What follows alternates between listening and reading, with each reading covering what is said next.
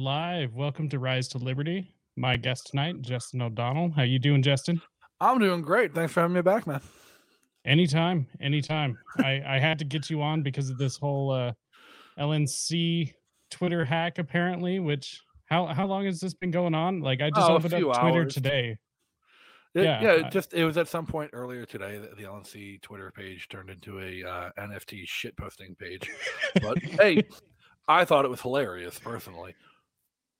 Like, Yeah, the, and to be frank, I, I thought it was hilarious and not the end of the world. Like, not a big deal at all. Like, Twitter pages get hacked all the time. Like, uh, human error when it comes to cybersecurity and password management is just like it's human error.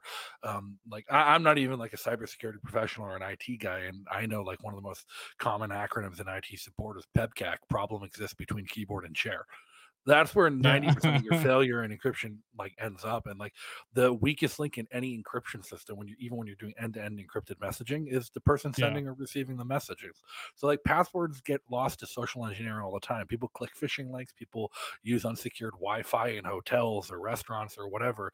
Like Yeah. it's not uncommon for those small little mistakes to happen, especially when you're using like an unsecured phone, not have 2FA turned on, don't have a VPN running. Like there's a lot of steps you have to take to protect Yeah. yourself online nowadays. And I'm not even a tech person. I can't even tell you all of them or go into them in detail like a tech person could. Like Naomi Brockwell does a fantastic job. Her whole channel is dedicated to it. And uh, she does great stuff like that. But I tried to make a joke like saying, How can we trust Dave Yeah. Smith with the nuclear codes if he runs for president if we can't trust him with the Twitter keys? And holy shit, did that melt people's brains?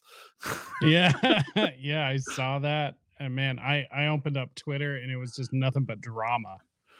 Yeah, it's like even it- I didn't mean for it to be drama. Like I meant for that to be a joke. And yes, it's a serious concern. It's a serious issue to talk about cybersecurity. But like me not thinking it's that big of a deal. Like you can recover a stolen Twitter account. You can use your recovery emails, the setup process, change the password back, and get it back. That's not the end of the world, but it's a great opportunity to talk about best practices in IT and cybersecurity because we basically live online nowadays. Yeah, And so I thought a joke was the best way to start that conversation. Um, and have, have both a address a serious concern with the LNC's best practices in cybersecurity as somebody who donates money and they have my personal information in their records um, by making light of an issue. And it did not go the way I expected it. So you know, Twitter, man, it's it's a whole monster. It's it's interesting. Um, I I don't understand how some people are just like so high strung about they Twitter. need to touch grass. Like I, I hate the term touch grass, get out and touch grass. Like you- you're not yeah, operating in reality, but like it, it's real. Like some people forget that like Twitter isn't real life. It's- not a substitute for in-person uh, conversation. It's not a substitute for having a social life, and it sure as shit doesn't count as activism. Like I and I tweet a lot. I shit post a lot. Like I'm very active on. oh yeah, me too. But I don't consider it remotely like a substitute for things I have to do off of Twitter to live a healthy life and to be happy with my activism and the progress I'm making in fighting for liberty. Like Twitter's just like at best, it's a place to vent. It's a pl- face place to blow off steam. I mean, one of my favorite things, honestly, is the fact that you can tweet at like state officials. You know, the the Until they block that- you. Yeah, until they block you. But Yeah. nonetheless, like, you know, there there's politicians from all over the world. And that's one of my favorite parts is that you can just talk shit to the FBI and call them gay. You know? yeah, I uh, I actually I have a running I have a folder saved of screenshots of you have been blocked by so and so. Of I call it my trophy case. Like if I've gotten them to block me, it's a trophy case. I've I, I've angered them enough that they've taken the extra step to go and block me. And like 80% of them are Chinese state media officials. That's that's hilarious. Because yeah, every time I come across a Chinese state media official on Twitter, because Twitter will brand them affiliated with Chinese state media, I'll just start hammering them with Winnie the Pooh memes. Oh, like completely out of context, no relation to what they're saying. Just start hammering with Winnie the Pooh memes until they go out of their way to block me. That's the best use of Twitter. I, Yeah. I don't care what anyone says. Or te- telling Meghan McCain that she's a horrible human being and she needs to suffer the consequences for her using her social credit to promote her father's legacy of Yeah. warmongering. Yeah, exactly. Which was by far going to be the most base meme of the year. So Yeah. People haven't noticed because we've only had like two minor holidays since the happy holidays tweet. Um, on my personal account, though, I have a scheduled tweet. Um, I went in and scheduled the tweet for every holiday for the next two years. Um, just tweet out that picture, tagging Meghan McCain, saying "Happy Holidays." Uh, she won't see it because she's had me blocked for like six months already. Uh, Yeah. So she blocked me the first time we tried this. Like, it, that's the other thing. Everyone got upset about the Happy Holidays tweet. Like, this was the second year in a row we did it. Nobody noticed the first time. yeah, exactly. It just struck a chord this time. Yeah. But like last time, Meghan McCain blocked me last time when she asked, and she commented, she's like, What the hell's your problem? Like, my problem is that there are people around the world suffering while you get to cry in the luxury and privilege of knowing that your father did that to them. Yeah.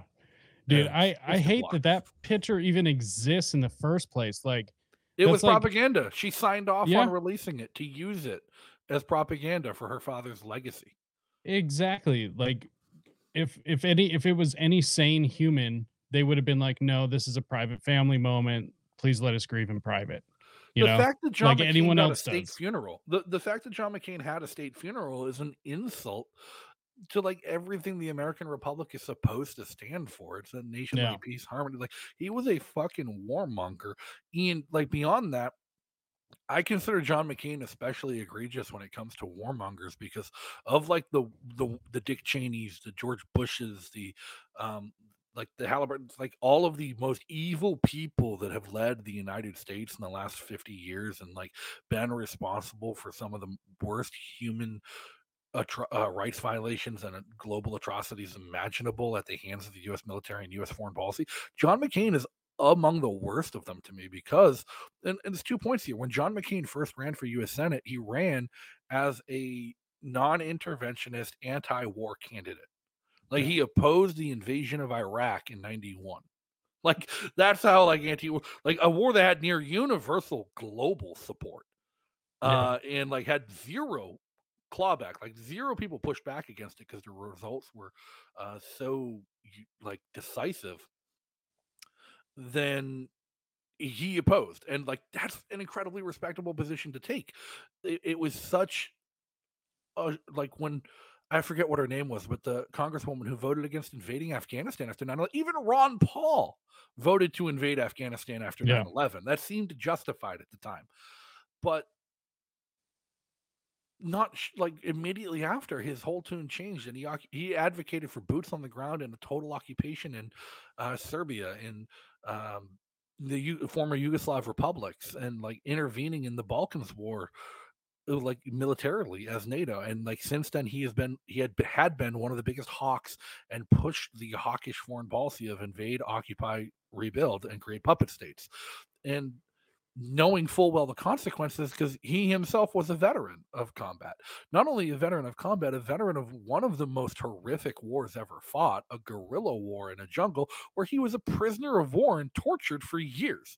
Like he he had the personal knowledge of the horrors of war in a ways few other people ever will and he chose to inflict that on other people and so that makes john mccain one of the worst in my opinion and it makes his legacy one of the most dangerous to allow to be promoted unopposed Well, and I, I think the fact that Meghan McCain was able to sit on the view and promote this to just wine moms.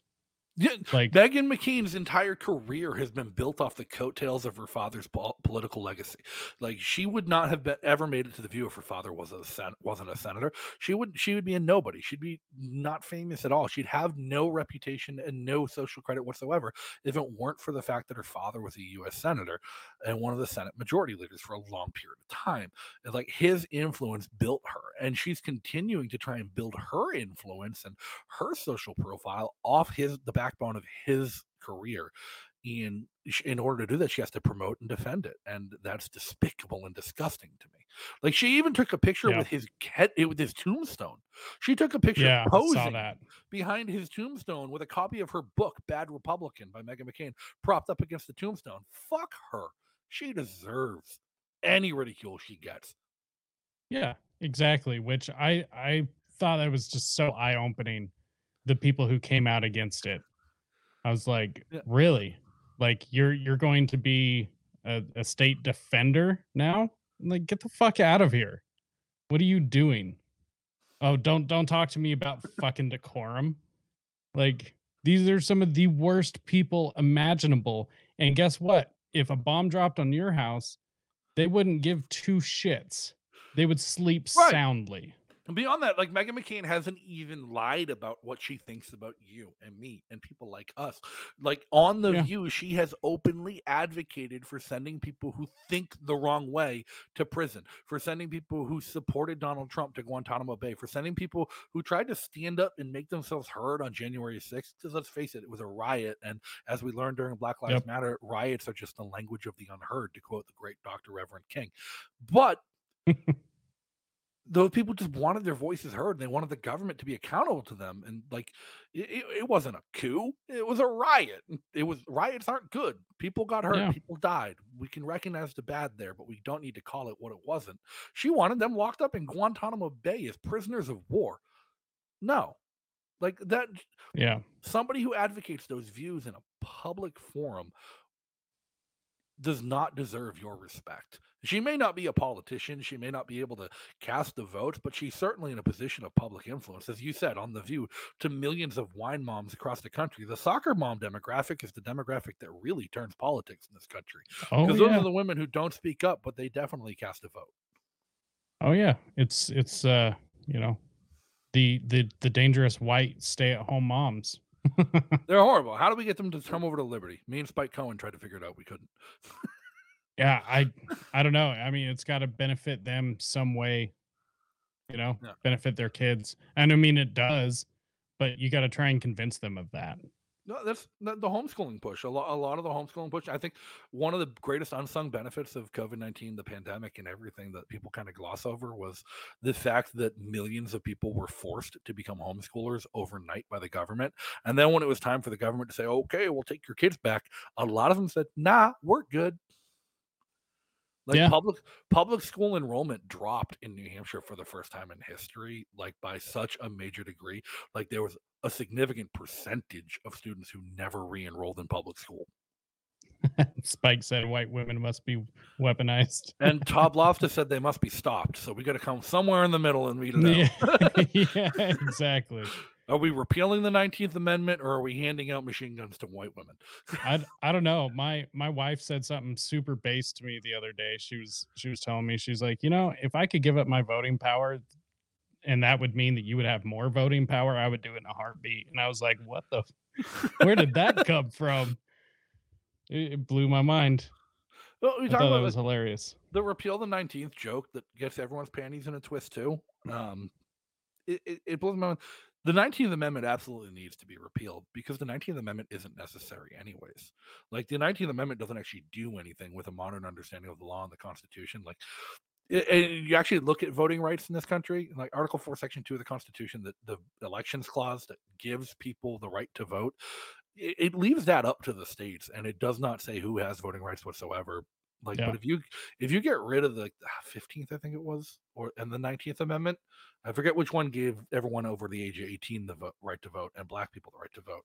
But like the reality is, like with the 13th and 14th amendment applied as understood and using the ninth amendment to incorporate to the states like getting rid of the 19th amendment doesn't mean women can't vote it just means you're going to have to make one hell of a legal case at your state supreme court of why they can't and Yeah. it'll never pass muster it'll never fly like we don't need the 19th amendment like Yeah. to accomplish what the 19th amendment does like it, it would never fly today Yeah, yeah, e- exactly. It's it's more legislation that's just bogging down the system than you, anything. you forget like in p- people women in jersey could vote forever like every state was a little bit different but like culturally like women in the south were largely illiterate didn't involve themselves they were homemakers and child rearers they didn't the, the culture didn't encourage women to educate themselves enough to care or be involved in politics.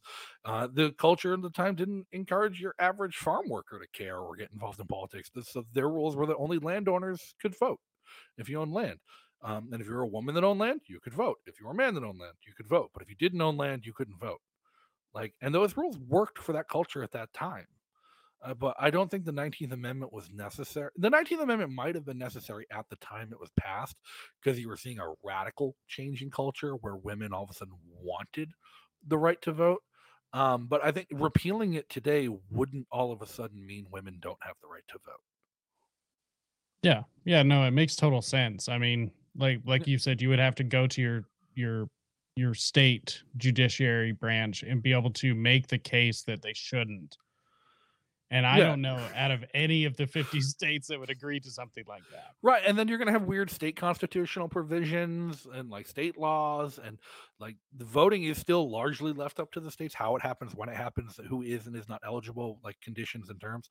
Um there's a actually funny graphic that goes around uh I think it was the ACLU or some damn rights and democracy PAC or one of the like super progressive PACs ranked all 50 states in DC in or in order from hardest to vote to easiest to vote. And it's like these states are the hardest to vote in, like with identity requirements, uh, uh, verification, validation, residency, blah blah blah blah blah. And it's like New Hampshire is the hardest state in the country to vote in. And then I started noticing, oh, then Florida, then oh, Texas. Um, oh, I did some correlation. I pulled up the Cato and the Freedom in the 50 States Index, and if you invert the list, it matches almost identically Cato's Freedom in the 50 States Index. So the freest states are the ones where it's the hardest to vote in, where the least free states are the ones where it's the easiest to vote in. You know, I'm not necessarily opposed to less people voting. Um it Well, democracy is a shit system. Like, let's just It be is. honest and call it, It what is. it is. Like, people give Hoppe a bad rap saying he's a monarchist, but like, you, you can say what you want about monarchy, but like, the freest government in the world right now is an absolute monarchy in Liechtenstein. yeah. Like, you rely on a benevolent leader, sure, but in democracy, you're relying on people t- defeating their own nature in corruption, which is like seeps through the system. At least in a monarchy, there's ways to deal with a non-benevolent leader. Like you have Prince Han, uh, Prince Hans Adam II in Liechtenstein, who's a benevolent leader who quotes Rothbard and Ron Paul as two of his biggest influences, and he's the, he's the absolute monarch of this small European banking country. And uh, but like, what happens if his son turns into a petty tyrant and he takes over? Yeah.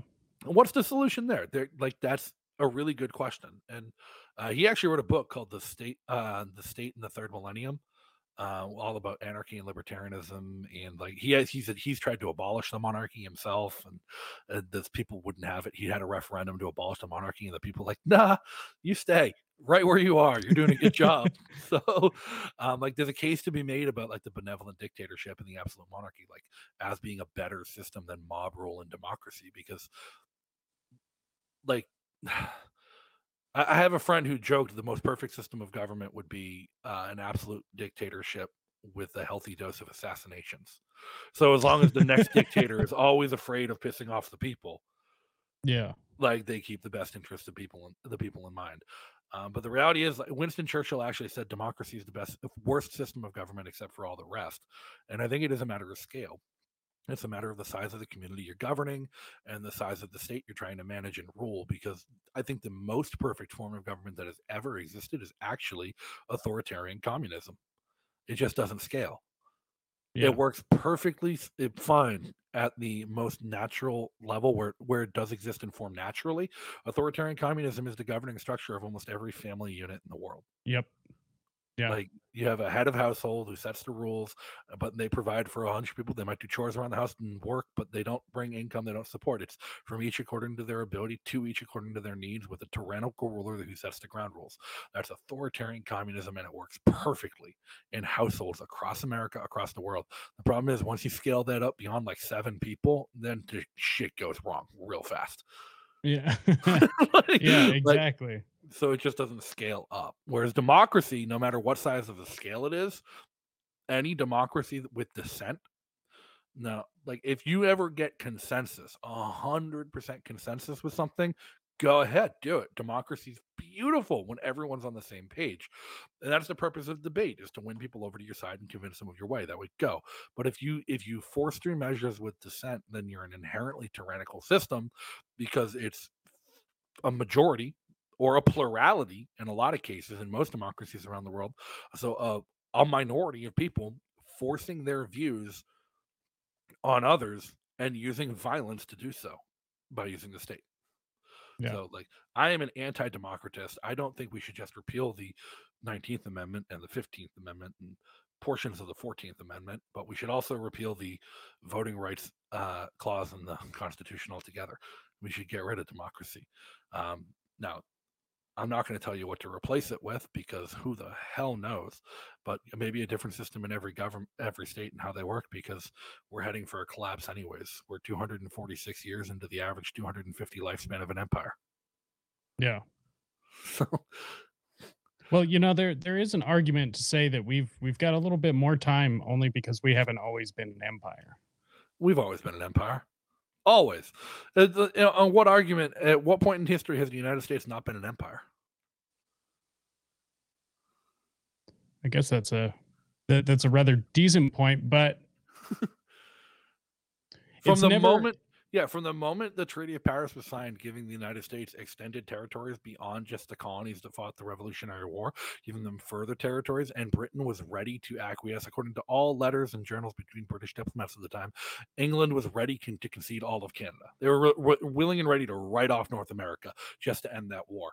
Uh, the United States kept pushing westward. Manifest destiny from sea to shining sea quickly became the mantra of the United States leading to the annexation of Spain, leading to the Louisiana Purchase under Jefferson. The third president was an expansionist president, leading to the Monroe Doctrine under the second president to declare that no, all of the Western Hemisphere was our imperial jurisdiction.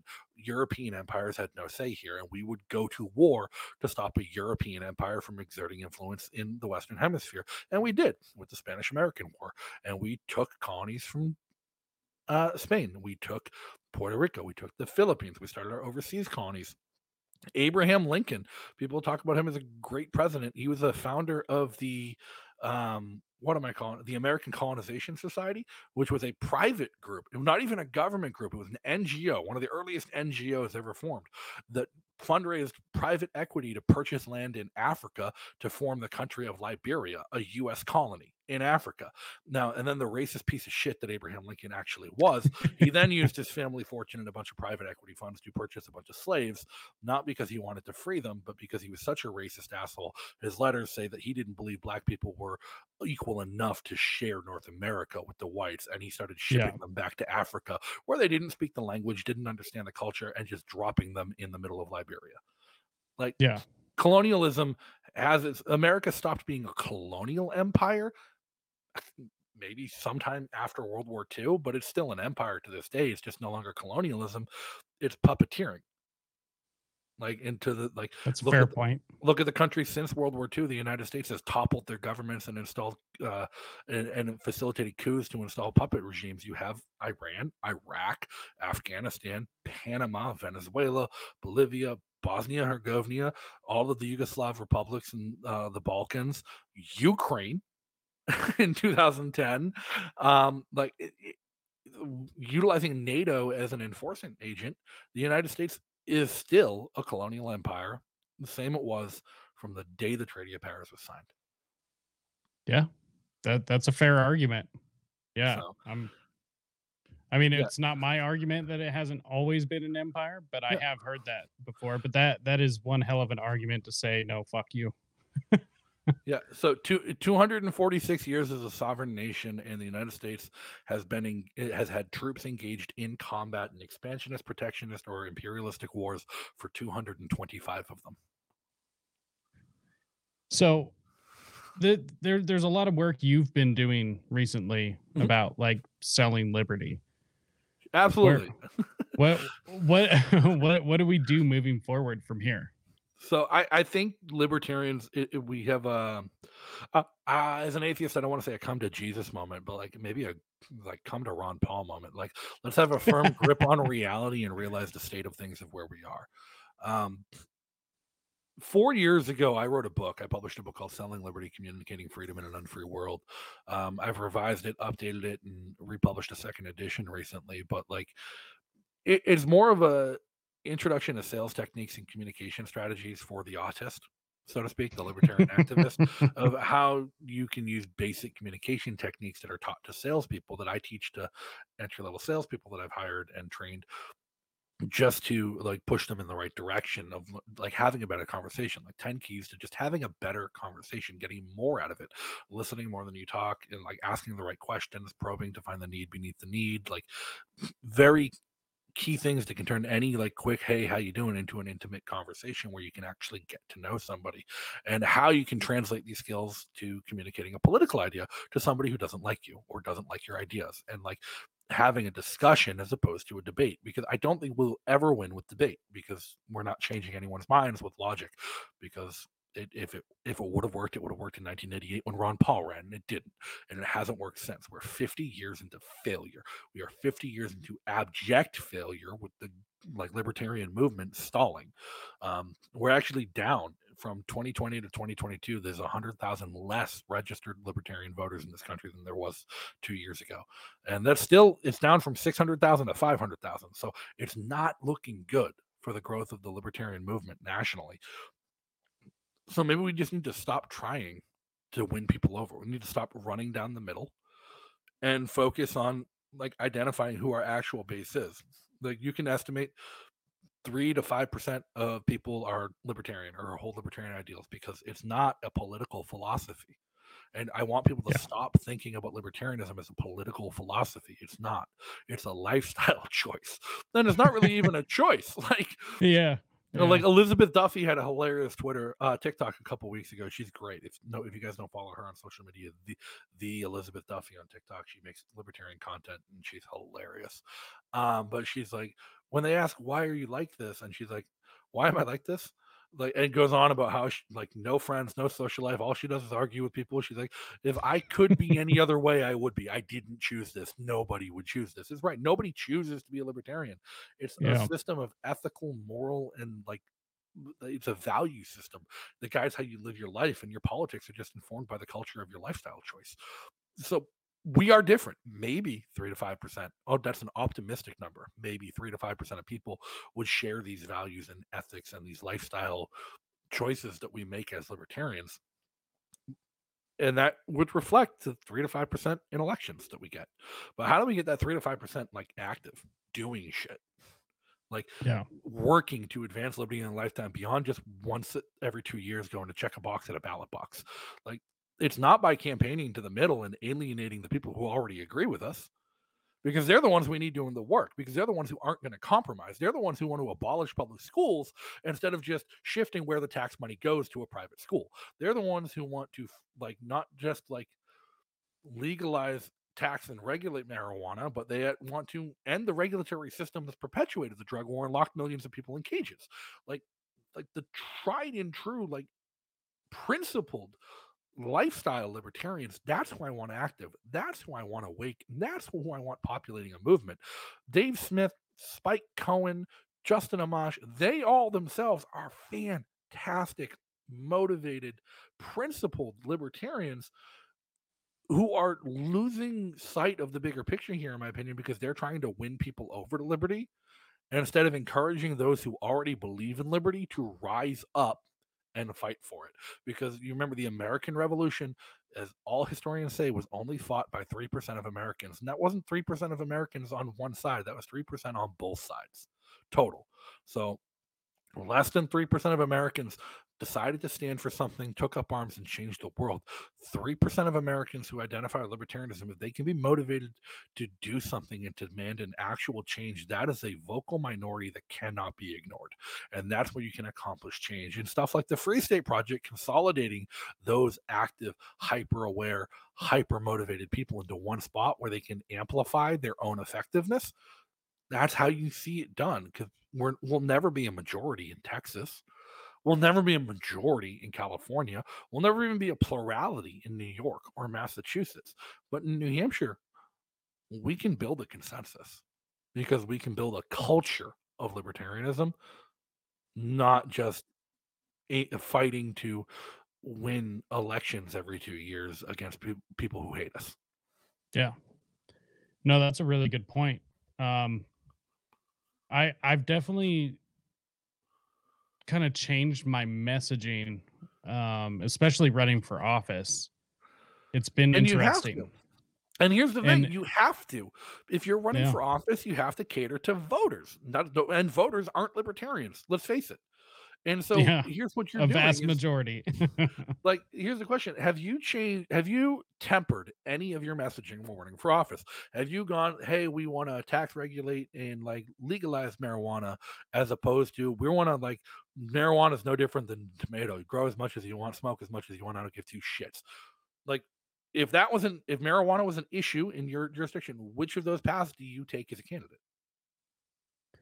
I mean, it's it's an issue here only because it's still only medically regulated.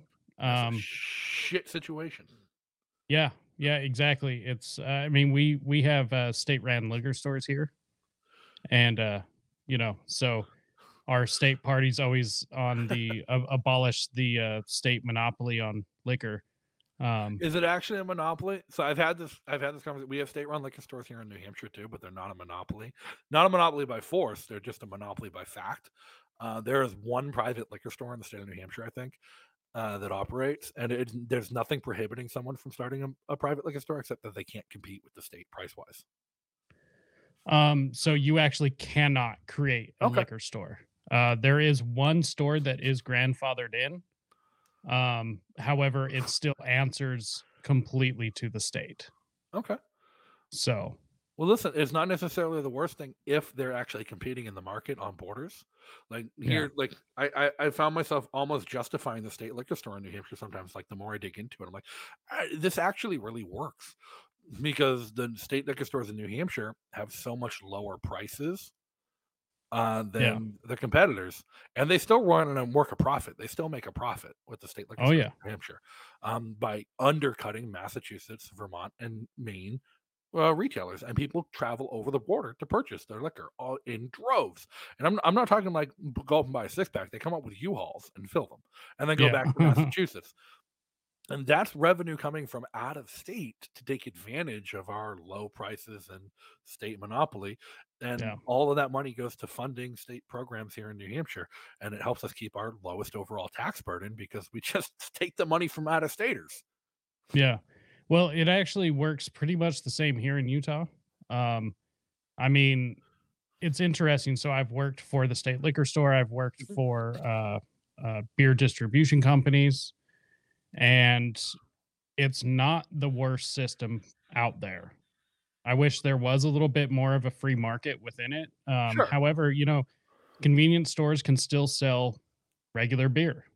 Uh, they can't sell wine, which is kind of annoying, but I'm not much Yeah. of a wine drinker, so We have beer and wine are fine anywhere. Like gas stations and supermarkets both sell beer and wine in New Hampshire.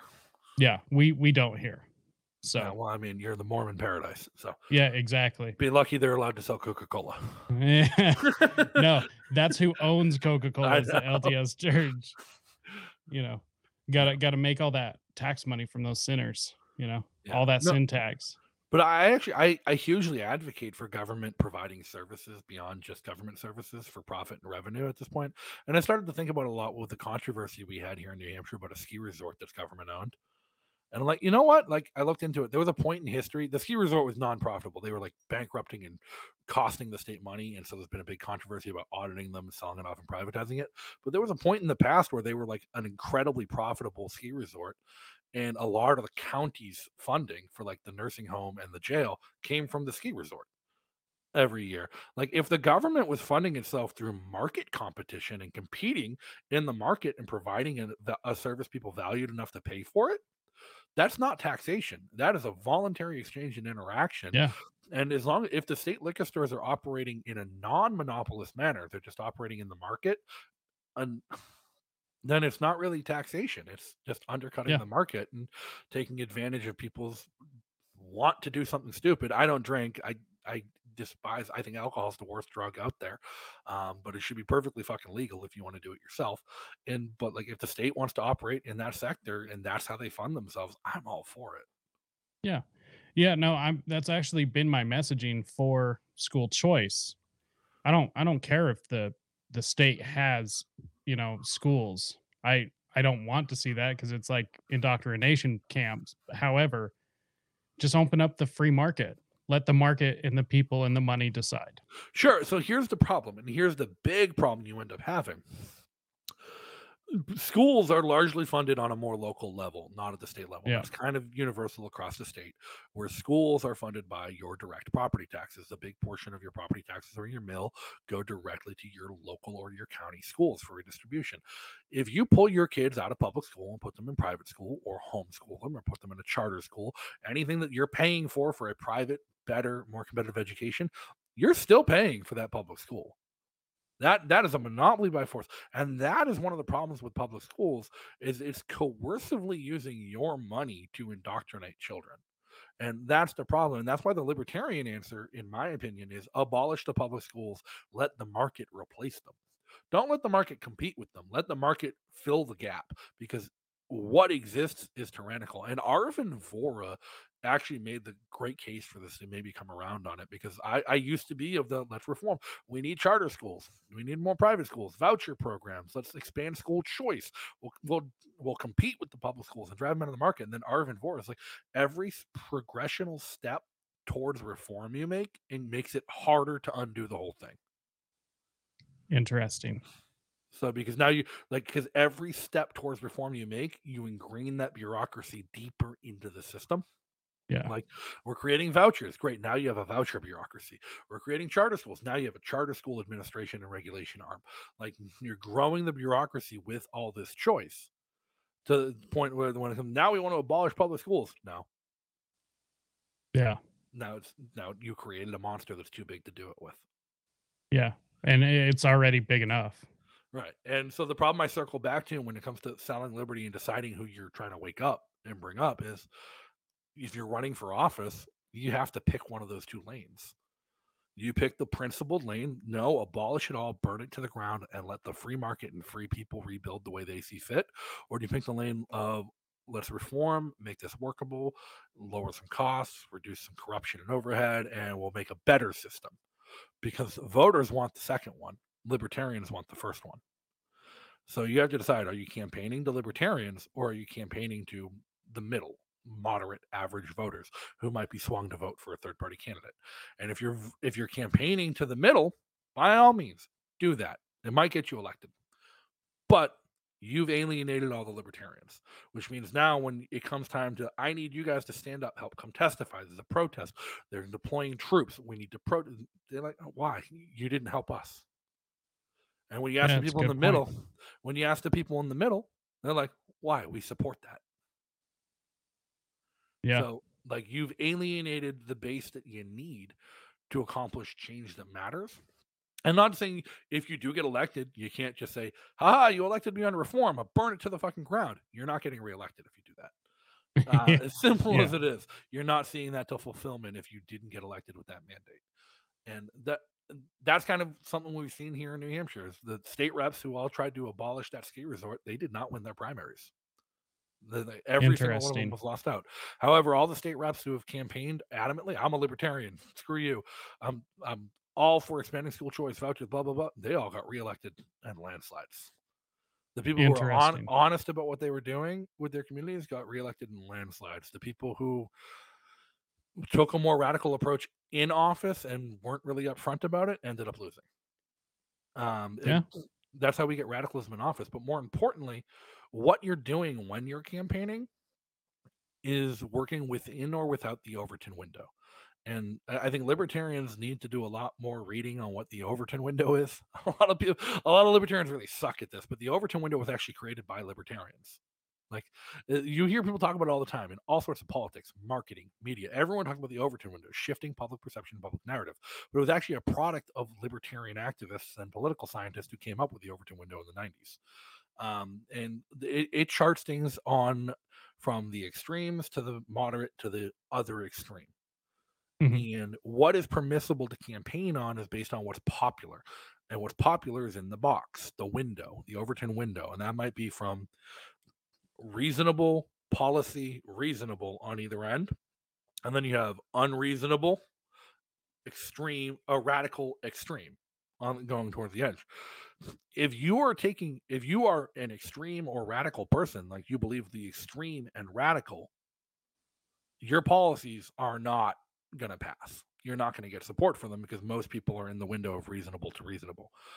However, if you move yourself towards reasonable in order to get elected, the Overton window has successfully convinced you to change your principles and become unprincipled to seek election and popularity by saying, okay, I'm just going to do what's popular instead of what you believe is right. I'm going to give if, them what they want.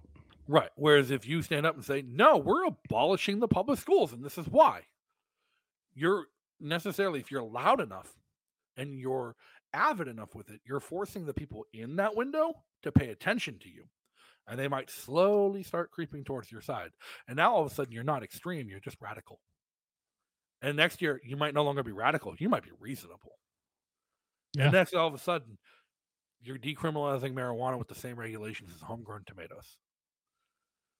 Yeah. You know. So I, there's a great example of this is um, Carla Howell. Uh, weirdly enough, she's one of the most pragmatic people in the Libertarian Party. She was Jo Jorgensen's um, media director and comms hmm. director for the Jorgensen campaign. So take that with you. But she, she ran for governor in Massachusetts way back in the day and our partner Michael Cloud ran for Senate in the same year. It was a four-way race for governor. There was a five-way, five-way race for governor: Republican, Democrat, Libertarian, Green, and the United Independence Party in Massachusetts. All had candidates up for governor. And uh, Carla Howell ran on a single-issue platform of abolishing the income tax. That's fucking extreme. This is Massachusetts we're talking about the Democratic People's Republic of Massachusetts. And she ran on a single issue platform of abolishing the income tax. And people called her crazy. She's nuts. We can't abolish income tax. How will we pay for state services? I like this is a welfare state. How are we going to pay for shit if we abolish the income tax? It won't make any sense. It's not doable. And she just hammered it for two years as their campaign. We're abolishing the income tax. We're abolishing the income tax. We're abolishing the income tax. And then they started a statewide petition initiative and referendum to get a constitutional amendment in Massachusetts to abolish the income tax and ran that alongside her campaign. They got the 100,000 signatures, got it on the ballot. People were going to be able to vote on abolishing the income tax. She got in the uh, gubernatorial debates. Every question they asked her, Miss Howell, how will you fix the failing education system in New Bedford? Well, by abolishing the income tax, we can blah, blah, blah. How will you fix crime in Worcester? Well, by abolishing the income tax, blah, blah, blah. How do you fix pollution on the Charles River? By abolishing the income tax. Every answer she gave in a televised debate was abolishing the income tax. She got like 19% or something crazy in that election. Wow. Right. Beyond her getting like 19%, the ballot initiative to abolish the income tax in Massachusetts got 49.9%. It failed by less than a thousand votes. That is incredible. She almost moved one of the most left leaning states in the country into being a constitutional tax haven just by being yeah. extreme for two years. Yeah. That that's incredible. That's that's one hell of a story. So why why don't more people in the party follow this through your experience with everyone that you talk to? Because they have political experts, people who know better, telling them not to. People who come from other parties with experience, people who come from political ish backgrounds, sales, politics, law, leadership positions who tell them the way to win and get elected is by catering to the middle. Because let's be honest, if you're running as a Republican or a Democrat, and the majority of states in this country, the plurality of voters are unidentified, unenrolled independent voters in the middle. Utah is different. That's not the case in Utah. You need to cater to Republicans if you want to win in Utah. That's it. Nobody yeah. else. New Hampshire, 42% of New Hampshire voters are unenrolled, 30% are Republican, 28% are Democrat. I can run as a Republican all I want, but if I don't cater to the middle, Democrat wins because they will cater to the middle, and that's the swing vote. And you can see this in New Hampshire where we elect a Democratic senator by a landslide and a Republican governor by a landslide in the same election every two years. The middle matters. The middle is what swings elections. And people in the Libertarian Party have become too focused on winning elections that they stopped caring about winning policy because that is where we win. Is, is like personally, I don't care if I win it or lose an election. If I can shift the needle towards freedom in a positive direction, that's a win for me. If if by losing an election, if by running to the extreme and being as radical as possible in my campaign, I can pull just enough votes that I split the difference, and the Republican that wins gets really scared. I'm going to cost them the election next time. They come to me and offer concessions like, okay, we'll submit some bills for you. I won. Yeah. I moved the needle. And, I, and I've done that here in New Hampshire. I had a bill to abolish Obamacare at the state level and to boom, wipe out all the Obamacare regulations. I wrote it. I drafted it. Um, a, a Republican who's become I've become really good friends with, who had run for state rep, approached me and said, uh, like, I see you're a health insurance expert. You talked about that a lot in the campaign about like abolishing all this blah blah blah blah. Um, maybe we can work together on a bill I can submit. I'm like, hell yeah. I went and testified and we fought it. It didn't pass but it almost passed. It got it, it got it only failed in committee by like two votes.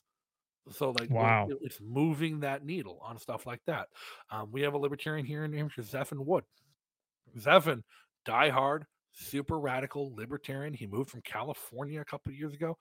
He reviews and writes reviews on every single bill that get submitted in New Hampshire. We have like 1,200 wow. bills a year. He reads every single one of them and writes a review on whether it's libertarian, whether it's anti liberty, pro liberty, why it's pro liberty, why it's anti liberty, if there was an amendment that could be added to change its uh, disposition, how to approach it. And then this organization called the New Hampshire Liberty Alliance takes the reviews of Zephyr and a few other people uh, that do all the review work and they compile it into a list. And every day at the State House of Representatives, whatever bills are being voted on that day, they hand out a sheet with the bill numbers, explanation, and the voting recommendation. And there are about 40 to 50 state reps who just vote whatever that sheet tells them to. So Zephyr, a diehard libertarian who's as radical as they come, has more influence on legislation not running for office than the Nick Sarwarks who run and lose because they were too cared about winning over the middle. Nice name drop. He's my next door neighbor, so. Ah, interesting. Yeah, not a friendly, no no friendly neighborhood barbecues. yeah, I can only imagine. Yeah, but I can like, only imagine. These are the things that libertarians need to be doing, I think, and it's unfortunate because like we are not a successful political party because we live in a winner take all plurality system. It will inevitably and eventually always devolve to a two party system. And the two parties are going to get stronger and stronger. Unless one of them collapses and breaks up overnight, and unless the one that does is the Republican Party, because there's a solid like 10, 15% of the Republican Party that's close enough to us that we're where they're going to land. Um, unless the Republican Party just dissolves overnight, there's no chance of the Libertarian Party succeeding at the federal or statewide level in the next 50 years, just as there hasn't been in the last 50 years. Um, however, if you want to affect local culture, local politics, and move things in a positive direction, be loud, be extreme, make them notice you, and make them pay mind to what you're saying. We had a, another good example. There is nothing reasonable about secession. It is one of the most extreme positions you can take. Yeah. Okay. Now we might think it's logically reasonable, but in Overton window scale, it's one of the most extreme possible positions you can take. Louis Marinelli in California, uh, well, in Russia. I don't know. He lives in, I don't know where he lives now. Great guy, not a libertarian whatsoever. Me and him disagree vehemently on how government should work. We just agree that local government's better. Uh, he started Yes California, the secession movement, Cal Exit. And it started with like, I guess, like five people. Like, we're going to get California to secede. Getting ballot initiatives on the ballot in California is super easy. And so, like, we're going to just put it on the ballot to secede from the union.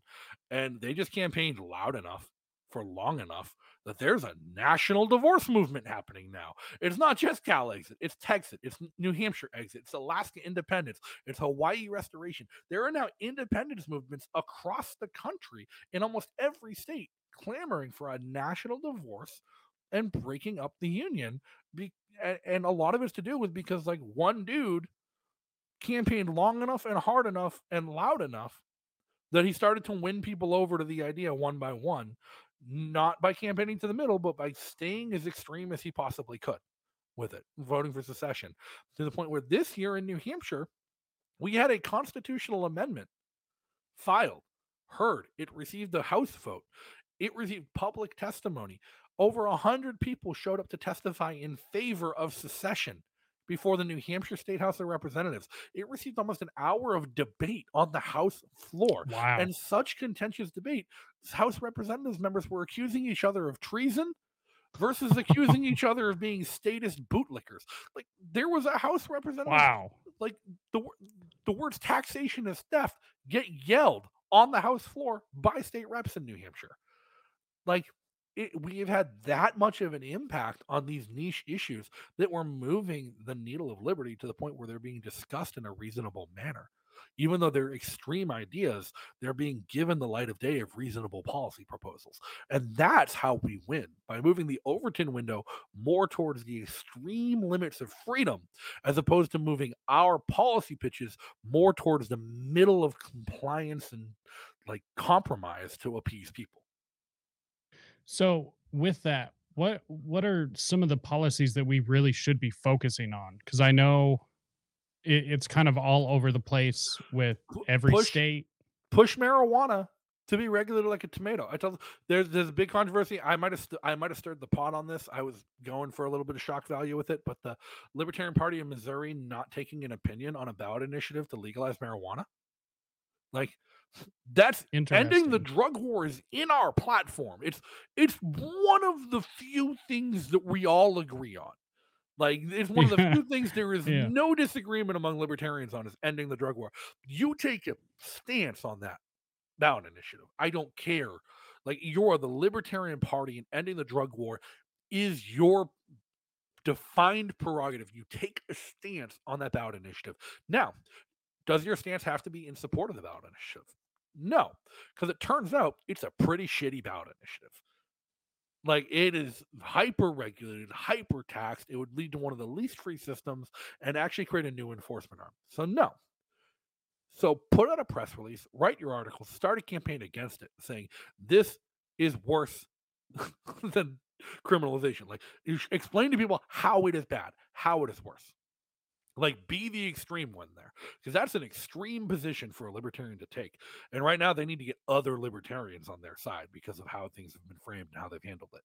Um, here in New Hampshire, we still don't have legal cannabis. We're the freest state in the country. We do not have legal cannabis, but we have decrim and we have unenforced decrim. So there is zero risk to possessing, using, or transporting marijuana for personal use under substantial limits, like four ounce, and it's some absurd amount you can have without getting in trouble. So there's de facto legalization. So whenever the House of Representatives proposes a bill to legalize, tax, and regulate, it dies because Republicans will amend the bill because weird enough, we've moved the Overton window on the drug war so far in New Hampshire that ending the drug war and legalizing cannabis is a Republican issue in New Hampshire, and the Democrats oppose it. Um, Interesting. whereas every other state's the opposite.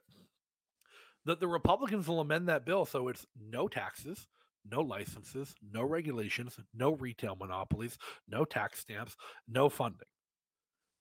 One a couple years ago, there was a marijuana bill that changed the classification of cannabis to be the very same as a homegrown tomato. And a state representative spoke on the House floor and talked about it is not the province of man to regulate what God plants in the earth. A plant is a plant is a plant. Whether you eat it, you smoke it, or you bury it. The province of regulating what grows in this green earth belongs only to God, and this legislature has no right to tax what comes from the soil, be it a tomato or cannabis. yeah. That Well bill said. failed because the Democrats didn't like the idea of not having taxes and regulations. But in the meantime, we still have one of the freest decrim environments in the country. So it's like we didn't lose freedom by not passing it, but we took a stance against them taking freedom away. And we have liberty leaning legislators who are not willing to compromise. They are not willing to pass a bill that is a net negative for freedom compared to what we have just to say it's legalized. They're not willing to wait until they get a perfect bill because we have a situation where they can, because they've been radical and extreme enough to push it in that direction. Uh, New Hampshire became the first state in the country this past summer to nullify federal gun laws. Like, we passed a law that prohibits the state and any state agent or state money from being used to enforce any federal gun law. That's So- incredible. right? Like no other Texas can't do that. Texas can't pull it off, but New Hampshire's like, nah, the feds can get fucked Yeah. because we push those things, and I think that is a perfect example of it. Like, it doesn't have to be guns, but pick an issue, pick a lane, and advocate for nullification because that's one of the strongest things a state has a power to do is to nullify federal overreach. So libertarians need to pick that lane, you be extreme, you move the Overton window, and you start a campaign to nullify something. I don't give a shit what it is. If Lindsey Graham gets his abortion ban passed, nullify the abortion ban in your state. Go ahead and. But like start dismantling federal power bit by bit by being extreme. You don't have to get elected to do it. You don't have to be a legislature. You don't have to be winning elections to do it. You just need to be winning the real culture war. And it's not the one that happens on Twitter, it's the one that happens every day in your community. Interesting. Great advice, by the way, which is, a perfect segue into something I wanted to ask you about. sure. About libertarians. there's there's this idea that just because on on a uh, on a principled level something should be legal that all of a sudden you have to also support it which drives me nuts sure um because here's a perfect example of this and where i stand on it um, I believe the only monopoly that should exist, the only monopoly that should exist anywhere, is a parent's monopoly on the indoctrination and education of their child. A parent has the final say in how their children are educated and what they're exposed to. I personally think drag shows and the sexualization of LGBT pride, and I say this as a member of the LGBT community, has gone so far that it's lost the cake and it's disgusting. It's despicable and it's immoral. If I had children, I would not bring them anywhere near a pride parade, a drag show, a bar, drag queen story hour, any of that. However, to pass a law that says somebody else can't bring their children to the same experience is just a soft form of right wing tyranny. Yeah. And I think that's a perfect example of that. I despise what they are like what a lot of libertarians are advocating for and using state force and state violence to fight a culture war against their ideological opponents. And you saw this back with COVID. And here's the difference between New Hampshire and Florida. And it's one of the most important differences. New Hampshire and Florida had two wildly different approaches to how to deal with government overreach in the and uh, the lockdowns. Florida the governor became a tyrant. The governor said, I am ending the lockdowns. Fuck you. And the governor said, any business that requires a mask gets fined. Any business that requires a vaccine gets fined. We'll shut down your business if you comply with the federal government. And libertarians cheered, like, he's a hero. He's protecting rights. Governor DeSantis is awesome. Yeah, DeSantis 2024. Meanwhile, in New Hampshire, libertarians in the legislature said, we're going to pass bills to rescind the governor's emergency power um, to put limits on lockdowns, to uh, make it much more difficult to declare a state of emergency, um, to create medical privacy so that the government can never require a vaccine, to um, create uh, to make the vaccine registries opt out so your information opt in so your information is not automatically shared with the federal government, even if you do get the vaccine, and to protect your medical sovereignty and privacy. Like New Hampshire's libertarians in the state legislature dismantled the possibility of a future lockdown crisis. And they did so. It took longer. The lockdowns didn't end as quickly as they did in Florida, but they will never happen again.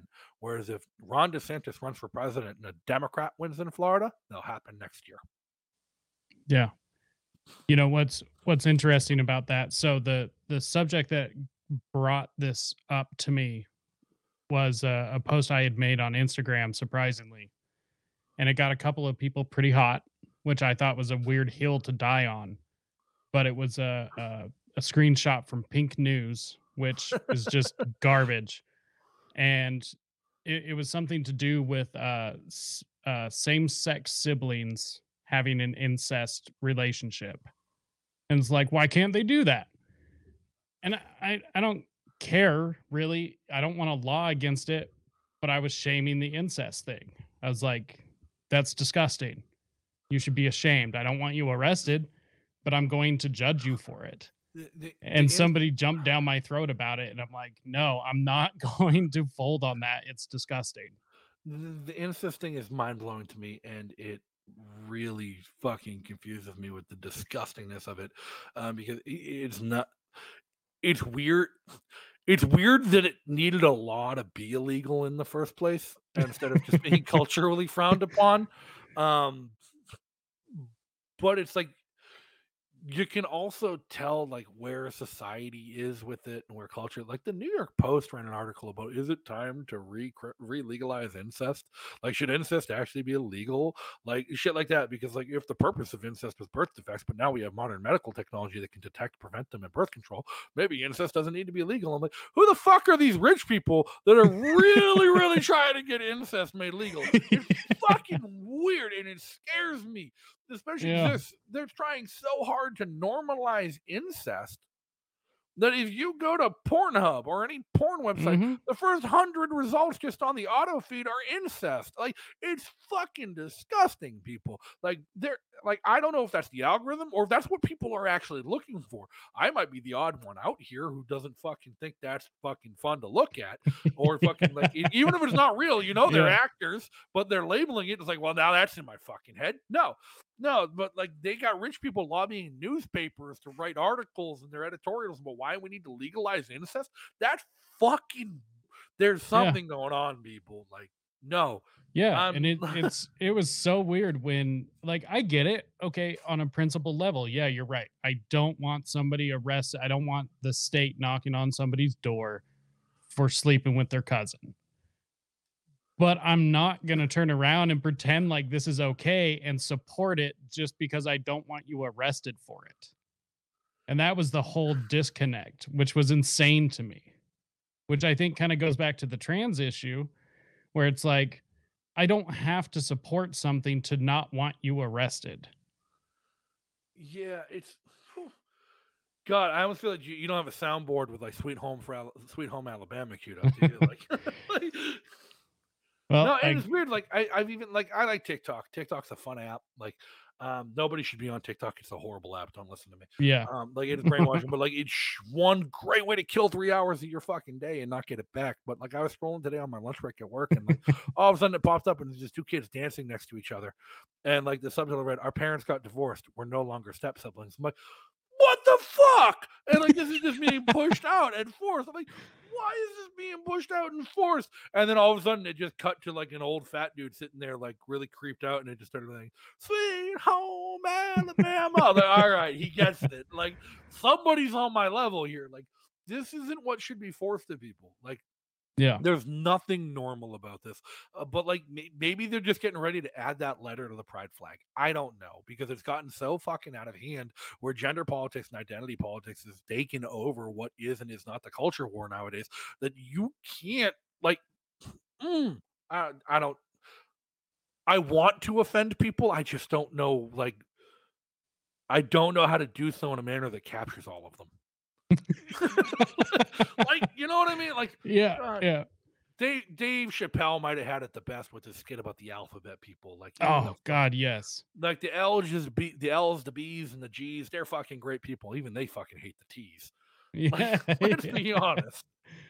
yeah. oh, It's it's just weird to me because, like I said, if if you're not in full support, then you'd like with with the with the trans people, you like if you don't support them, then you deny their existence and want them to die, and it's like, whoa, Yeah, no, I just don't want to pay for you to cut off a perfectly good body part. Like, like, I'm sorry if I think that maybe you should wait until you've matured enough to make that fucking decision. We don't let kids join the military until they're 17 because like you can't make that decision to put your life at risk and fundamentally change yourself in that way. We don't let kids smoke until they're 21 or drink until they're 21 because your prefrontal cortex hasn't developed to the point where you can make rational decisions Um, and You can't even so rent a car until you're 25 in most places. Right. Why are we letting fucking 12 year olds cut off their dicks or get double mastectomies? These are irreversible medical procedures that fundamentally alter a human being's life. And don't tell me that hormone therapy is fucking fun. You can start it, you can stop it, you can restart it. No, you are fucking with the natural development of a human being. Yeah. Let me, I am not the healthiest person in the world. I'm overweight. I'm out of shape. I have a fucking bum knee.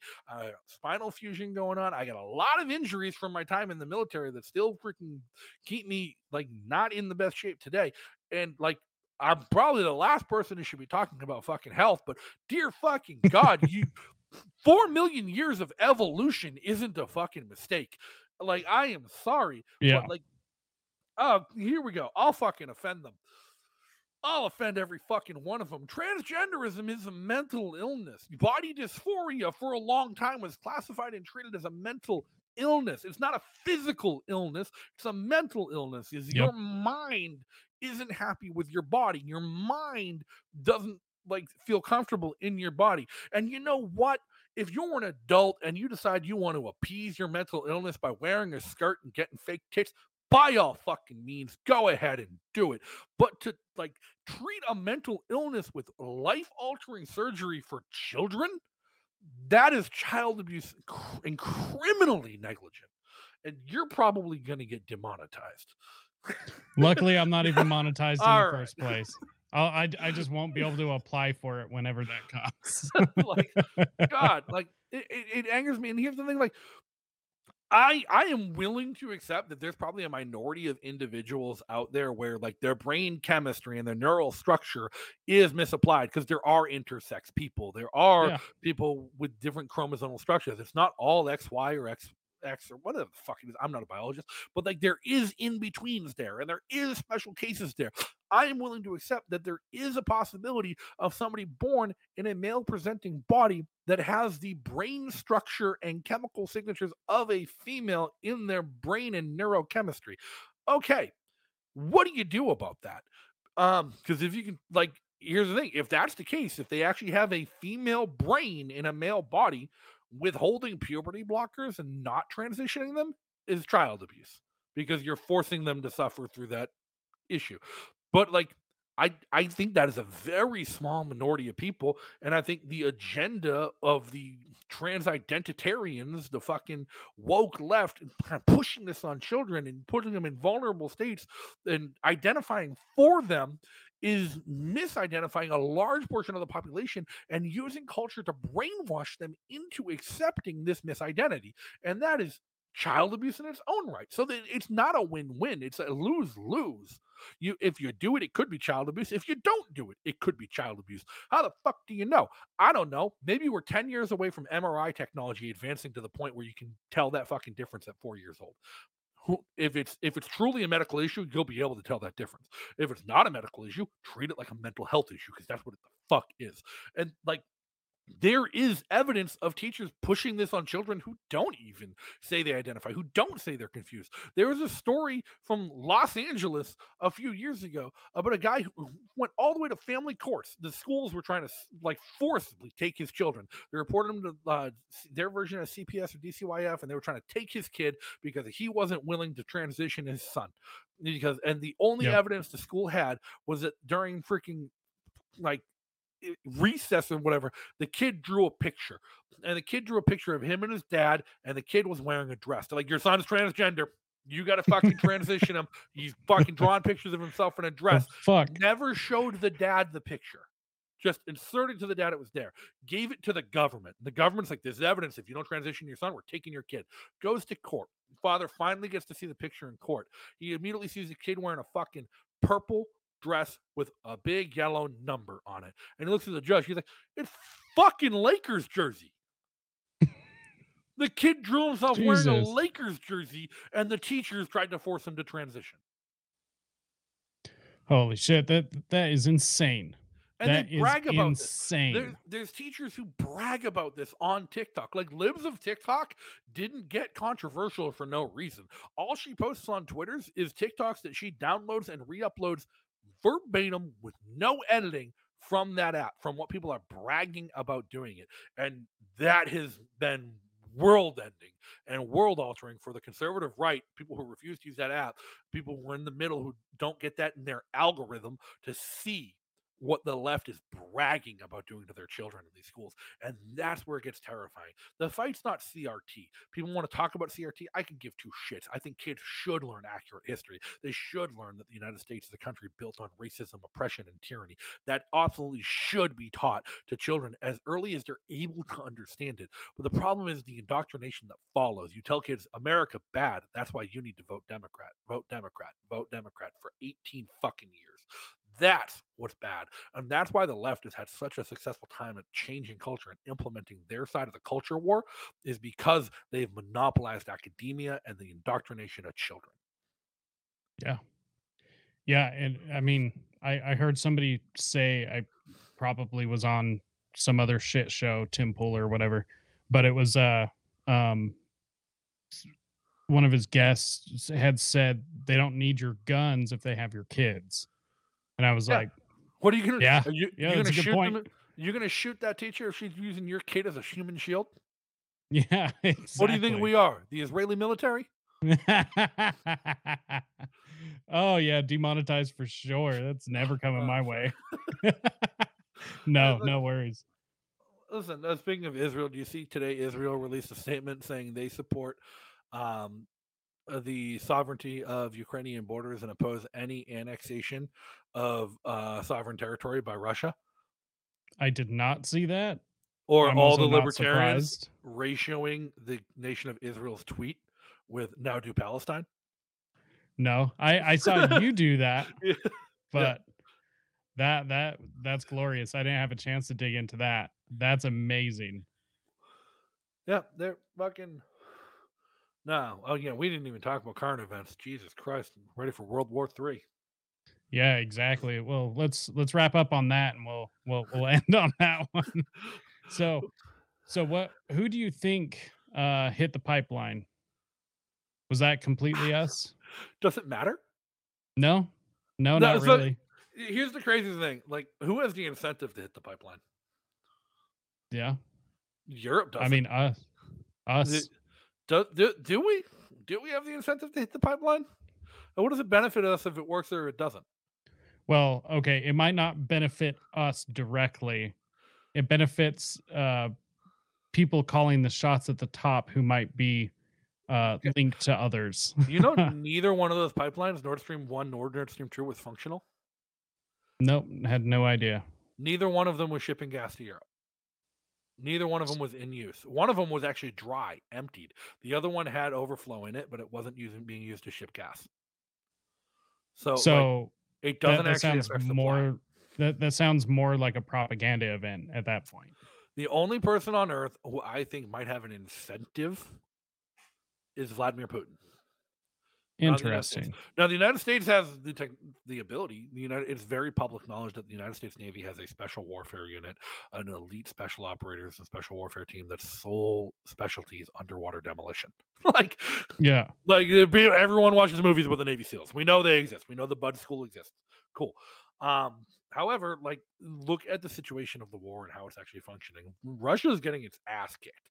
Ukraine's making very slow territorial gains, and like they're losing a lot of people. It's that Ukraine puts on a tough face, like we're kicking their ass. And Ukraine's kicking their ass, but Ukraine's paying a price to kick their ass.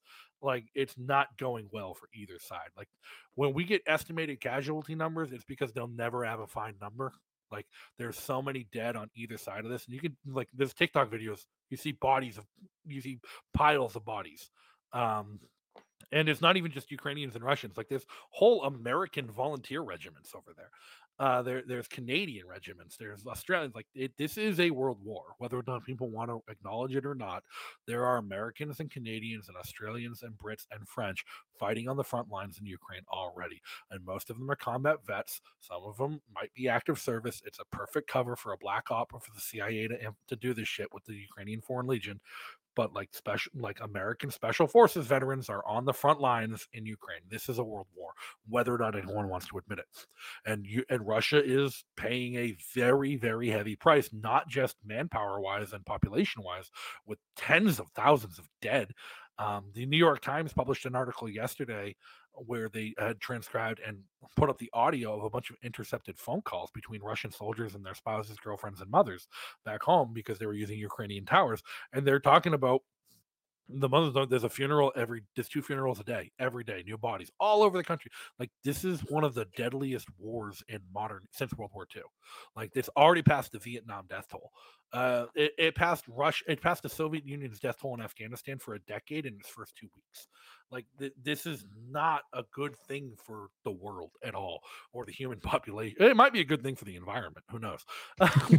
Bill, bill gates might be happy. Yeah but like it's also having dramatic and drastic economic consequences that the whole world is going to feel as well um, Ukraine is the breadbasket of Europe. In fact, 17% of the global corn and wheat supply is exported from Ukraine. They didn't have a growing season this year. Their export season is coming up, and they're not going to have anything to export. Now, corn, you don't think of it as a big deal, but it's actually one of the biggest food products in the world as far as exports. The United States does not export corn. We're the largest grower in the world, and we're a net importer.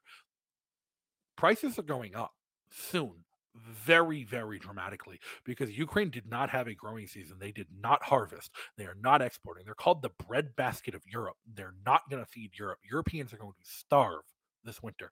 They're already freezing. They're going to starve now.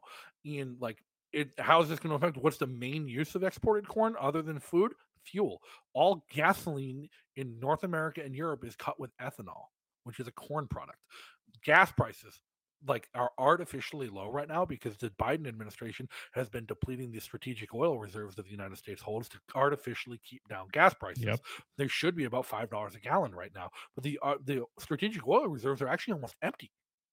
Like they published a report a couple weeks ago, they're almost empty. They've depleted like eight tenths of the strategic oil reserve, and they sold a third of it to China. Like the so, That's like, insane. That's insane. Right. So, like, we are about to hit a gas and food crisis globally that is going to really fuck with people um, because of that corn shortage corn, and corn supply. But Ukraine and Russia is the world's leading exporter of natural gas. Like, and the Nord Stream 1 and 2 pipelines were empty and shut down because Europe had been embargoing Russia and refusing to buy their natural gas. That's why those pipelines were empty because Russia had no, no one, no buyers on the other side.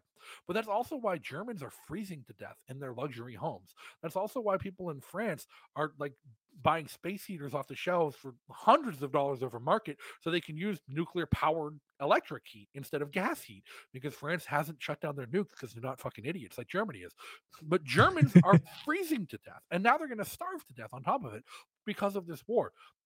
And at the same time, Russia's economy is largely driven by those oil and those natural gas exports. They have no buyers. They're not bringing in any money and they're spending everything they have on weapons. They're purchasing weapons now from North Korea because that's the only place they can get them. But they, they so who is who has the incentive to end this war and reopen the pipelines? It's the it's the barons, it's the oligarchs, it's the rich in Russia who are desperate to see the economy attempt to recover because they need their workers back from the war. They need their product being sold. They need money to start moving because economies rely on movement and they need those pipelines open or Russians are going to starve to death this winter. They won't freeze to death. They've got an unlimited supply of natural gas. They don't care. They got cheap heat. Russians, but they're going to starve to death this winter if they don't have money. And so Russian oligarchs are probably pressuring Vladimir Putin, like, listen, end this fucking war. It's, it's, not going the way you thought it would. You said it'd be over by June. We're still fucking here. People are dying left and right. We need these pipelines open yesterday, or our people will starve. And those are the people who actually hold power in Ukraine, in, in uh, Russia, is the oligarchs and the business entities. Like when the Soviet Union fell, it didn't become a democratic federation; it became an oligarchical state. Like the the mob runs Russia, um, and they do so with pen and paper instead of guns because they own everything. And there's some things that are federated and nationalized, but the the oligarchs and the wealthy run that country. Putin does not need to appease his Senate. He needs to appease his businessmen because they're the yep. ones who can make or break him. So they're trying to lobby Putin to reopen those pipelines. What does Putin do? Blow up the fucking pipeline there. Your leverage is off the table. Yeah. Interesting. So so do you think that he like if if he ended the war, how is that going to look for him though? Or does That's it matter? He can't. He can't. He, he turns 70 next month. Um, there's reports that he has um, Michael J. Fox disease, Parkinson's. Um, that was offensive as fuck too. Signature looks like a scatter plot. Um, and an ink blot, a rock, a, a Rorschach l- test. There's, there's reports that Vladimir Putin is not in the best of health. He's failing health. He's been in power since fucking Nikita Gorbachev resigned. Like he he Yeah, to like 22 years. yeah, he is old. Um, and he was a combat veteran. He he was a broken soldier. Like he was a spy. Like he was not a politician. He has held power. Like it, it's a stressful position for anyone to be in in leadership alone. Never mind maintaining it by Machiavellian means and dictatorial governance. Like it takes a toll on your health. And he's already in like it by all reports failing health. There were reports of him having a Parkinson's diagnosis a few years ago. There were reports of him trying to pick and groom a successor a few years ago. Um, but he's also like a very proud person. Like you look at his interactions with other people, like historically, like when he met Bob Kraft when the Patriots went to visit Russia, and like he was very proud. He was unwilling to accept the like there was a mix up and a confusion and a mistake, and he was unwilling to accept that he made a mistake and almost caused an international incident over stealing a Super Bowl ring from the Patriots. like, like he's like, no, I did not make a mistake. No, I did not make a mistake. Like he he's a very proud person. He made a fucking mistake here, a tactical blunder, and Yeah. it's costing hundreds of. It's gonna in the end, it's gonna cost hundreds of thousands of lives for his mistake. And my best guess is that he can't live with that. He so he needs to keep fighting until the day he dies, and he needed to do something to quell the dissent in his own ranks because the oligarchs wanted their money. The only way they're going to get their money is if Nord Stream 1 and 2 start flowing again. So he sends a sub to go blow up Nord Stream 1 and 2. And then all of a sudden, you have no leverage and we're fighting my war. And I think it's a matter of pride for him. That's it. Interesting. I mean, he does seem like quite the prideful person. Yeah. So And I don't think he cares about legacy. I think at this point he knows the war is lost because he, he's smart. He's not an idiot. He knows the war is lost and it can't be won. He knows the moment he dies, they're going to retreat and sue for peace. Like, let's be honest, that's what's going to happen. His successor will sue for peace and say, Vlad did it, our bad, fuck him, fuck that guy. He knows he has no legacy. Like, he knows his international legacy is tarnished forever, but he doesn't want to see that yeah. like he doesn't want to be there to see his legacy tarnished. Like if it happens after he dies, it's after he dies. It's a very Russian mentality. Like Stalin, uh, historically, like if you, if you read like Stalin's biographies, like he, he was very much the same way. Like th- there's reports of Stalin knowing that, like acknowledging that, yeah, I'm a tyrant, I'm a dictator. This wasn't how I planned it. But like, you know what? However they remember, they remember me. I won't be there to remember me. Yeah. Just let the whole thing burn down, but just I don't want to see it. Right. Yeah, that's that's wild. I I can't even imagine. I mean, so do you Meanwhile, the that- United States Senate is about to vote on sending troops. So Yeah, Nobody wants to talk about that. But Ukraine applied for fucking uh, NATO membership today, and if if the United States Senate votes by a two thirds majority to accept Ukraine as a NATO member, Article Five will be invoked, and the U.S. will be obligated by treaty for mutual defense to send troops to defend Ukraine. uh, man, abolish NATO. Abolish NATO. Like, and here's the thing: Finland and Sweden just joined NATO last week, and that was like a three month Yeah. application process. Blah blah blah. Um, one U.S. senator. The vote was ninety five to one. One U.S. senator voted against allowing Finland and Sweden to join NATO and voted to not expand NATO and escalate tensions. Because, by the way, Russia said, Vladimir Putin said, if Finland and uh, Sweden join NATO, he will declare war on them and there was only one U.S. senator who voted to like, yeah, we're not going to raise these tensions, and that was Josh Hawley of Missouri. Interesting. Interesting. Wow. I know you want to talk Missouri, about of all places. needle. You want to talk about pushing the needle? When Josh Hawley first ran for uh, U.S. Senate, he like ran as just like a statist establishment Republican, uh, but his primary opponent was Austin Petersen. Uh, a fairly, I won't say very, but fairly principled libertarian. And Austin Petersen ran a fairly principled libertarian campaign in that primary. Um, and since getting elected, Josh Hawley has been one of the one of the more libertarian members of the U.S. Senate. Interesting. Yeah, that's wow. One, one senator. One senator, and it wasn't Rand Paul. Yeah, or Thomas Massie. Well, Thomas Massie's not in the Senate. Oh, that's right. So- I That's won't right. ding Tho- Thomas Massie was posting some stuff today about how maybe Ukraine should be let to join NATO, but he it's not a vote. He was just posting some vague shit on Twitter. I won't hold that against him until we see an actual vote on the matter because Thomas Massie is one of the most principled voting records in the US Congress. So he said basically that even if Ukraine joins NATO, uh, Congress still has to authorize sending troops. And so I think it's a it's a it's a layup and a and a prayer that won't sink because Thomas Massie knows, just like everyone else, that if they invoke Article Five, there is no way in hell the United States Congress does not vote to send troops to that war. And Thomas Massey may be in the like ten or twelve people to vote no, and he can say, "See, I told you we'd vote no." Like, no, you, we all knew you'd vote no. It's not about you. It's about giving your colleagues the opportunity, and that's where Yeah. we needed to stop. So, but so we'll see. And I, I have faith Thomas Massie would not vote to send troops to Ukraine, but that doesn't mean Congress won't. Yeah. Just like uh to uh remind everyone to uh go visit Defend the Guard. Uh what what is it? Defend the guard.us. Defend defendtheguard.us. defendtheguard.us and bring our troops home. So uh, fantastic! If you haven't checked out the video that um, LPNH members put together with Dan Smots, uh, it's a fantastic, video, Fantastic. narrated by It's Scott. Horton, featuring Dave Smith, Michael Malice, and some others. Um, as much as the person be like, the- it's it's an incredibly important issue.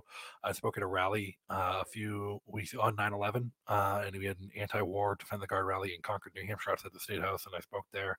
Uh, there's a video up on, on Free Keene on YouTube and Odysee uh, from Ian Freeman at Liberty Liberty Radio Network. He recorded the whole thing. Some great talks from some uh, combat vets and National Guard vets here in New Hampshire about the importance of it. But uh, the video is great. Go share it, advocate for it. Call your senators, call your congressmen. The election's in a few weeks. Yep. Like tell them this issue matters to you because we're about to see World War Three. World War Three has already started. We just haven't acknowledged it yet. It's about to Yeah. get hot though. Um, We need to end this before nukes drop. Right and uh, and the one of the best things you can do you might not change their minds but make your voices heard they need to know that people don't support it and people don't i think largely people do not uh, Yeah. I, I, th- I think it is a it is a largely acknowledged feeling in the united states we're tired of war like Yeah. eh, We've been at war my entire life. yeah like i'm 33 and uh, I, I joked for a while that Donald Trump was the best president of my lifetime because he's the only president in my lifetime that didn't start a new war. Yeah. And then Joe Biden quickly became the best president in my lifetime because he was the only president in my lifetime to end a war. yeah. so I'm like, whoa, I didn't think that bar could get lower. That's Like- insane. yeah. Like Trump made a low bar and Biden's like, I can fall over that. Yeah. Crash my bike over that. Right. But Biden's, you know, now starting World War Three, so we'll see. He's about to slip down under the rankings. So Yeah. Well, cool. Honestly, I think we'll we'll wrap it up here. Honestly, this was this was great, man. Thank you so much. Do you want to shout anything out? Uh, you guys can check out my tree. Follow me on Twitter at O'Donnell 4NH. It's uh, right there in my name on the StreamYard thing. Um, but uh, I'm also uh, about to start filming a documentary. I just finished writing a new book. It's called Live Free and Thrive uh, 101 Reasons Liberty Why Liberty Lives in New Hampshire. And so should you. Uh, yes, it's marketing and promotion. uh, we are from promoting the Free State Project, but it's a nice little short book. It's a quick, easy read. Um, going through editing, proofing right now, getting it forward written. It's going to be published probably mid November available on Amazon Kindle, but we're also going to film a documentary, a one hour feature film documentary about what makes New Hampshire the freest state and the homeland and mecca for libertarianism, and what we've done in the past 20 years with the Free State Project and the New Hampshire Liberty Alliance and the Liberty Movement here in New Hampshire to move up from number 15 to number one in those rankings with Cato. So, like, it, it's I'm looking forward to it. We have a GoFundMe up. Uh, the, it's an pinned link on my Twitter, uh, gofundme.com slash 101 reasons, 101 reasons. And you can check out description of what we're going to film, what we're going to produce. If you want to help chip in, it's going to be a super fun project. I'm excited for it. We got some professional editors, some professional cinematographers. Uh, it's going to be professional production, and we're running on a low budget. So, but we need people to help with that budget. So head on over to the GoFundMe, pitch in, chip in. Uh, we got some producer slots available. If you want to pitch in big, uh, you can get an executive producer credit for five thousand uh, dollars. Or uh, if you want to donate cryptocurrency or offline, just reach out to me. My DMs are always open. Hell yeah! And I'm I'm honestly excited for uh, the documentary. Looks great. I am too. I've written a bunch of books before. I've never made a movie. So this one I'm excited for. And I've brought in people who have made movies, professionals to help me do it. So I'm not, not running at this as a director, like I've got a vision. It's going to suck. I've got people there to tell me, no, that sucks. Do it this way instead. I'm like, sweet. That's what I paid you for. yeah, exactly. well, cool. Thanks again for coming on, Justin. We'll, we'll get no you on again. This was uh, always always the most based episodes I have. You got to get Reed on if you want to base. Yeah, and I know. I need to get him back on. We we already talked about it, so we'll be getting him on soon. I'm sure. So. Well, thank you for having me. Anytime. Right on, man. And thank you for everyone else who's made it to this point. Make sure to go to risetoliberty.com slash links. That's where you can find everywhere we are. Do not lose touch with us. We're already being soft censored across every platform. So they can't screw all of the platforms over. so until next time, stay free, my friends.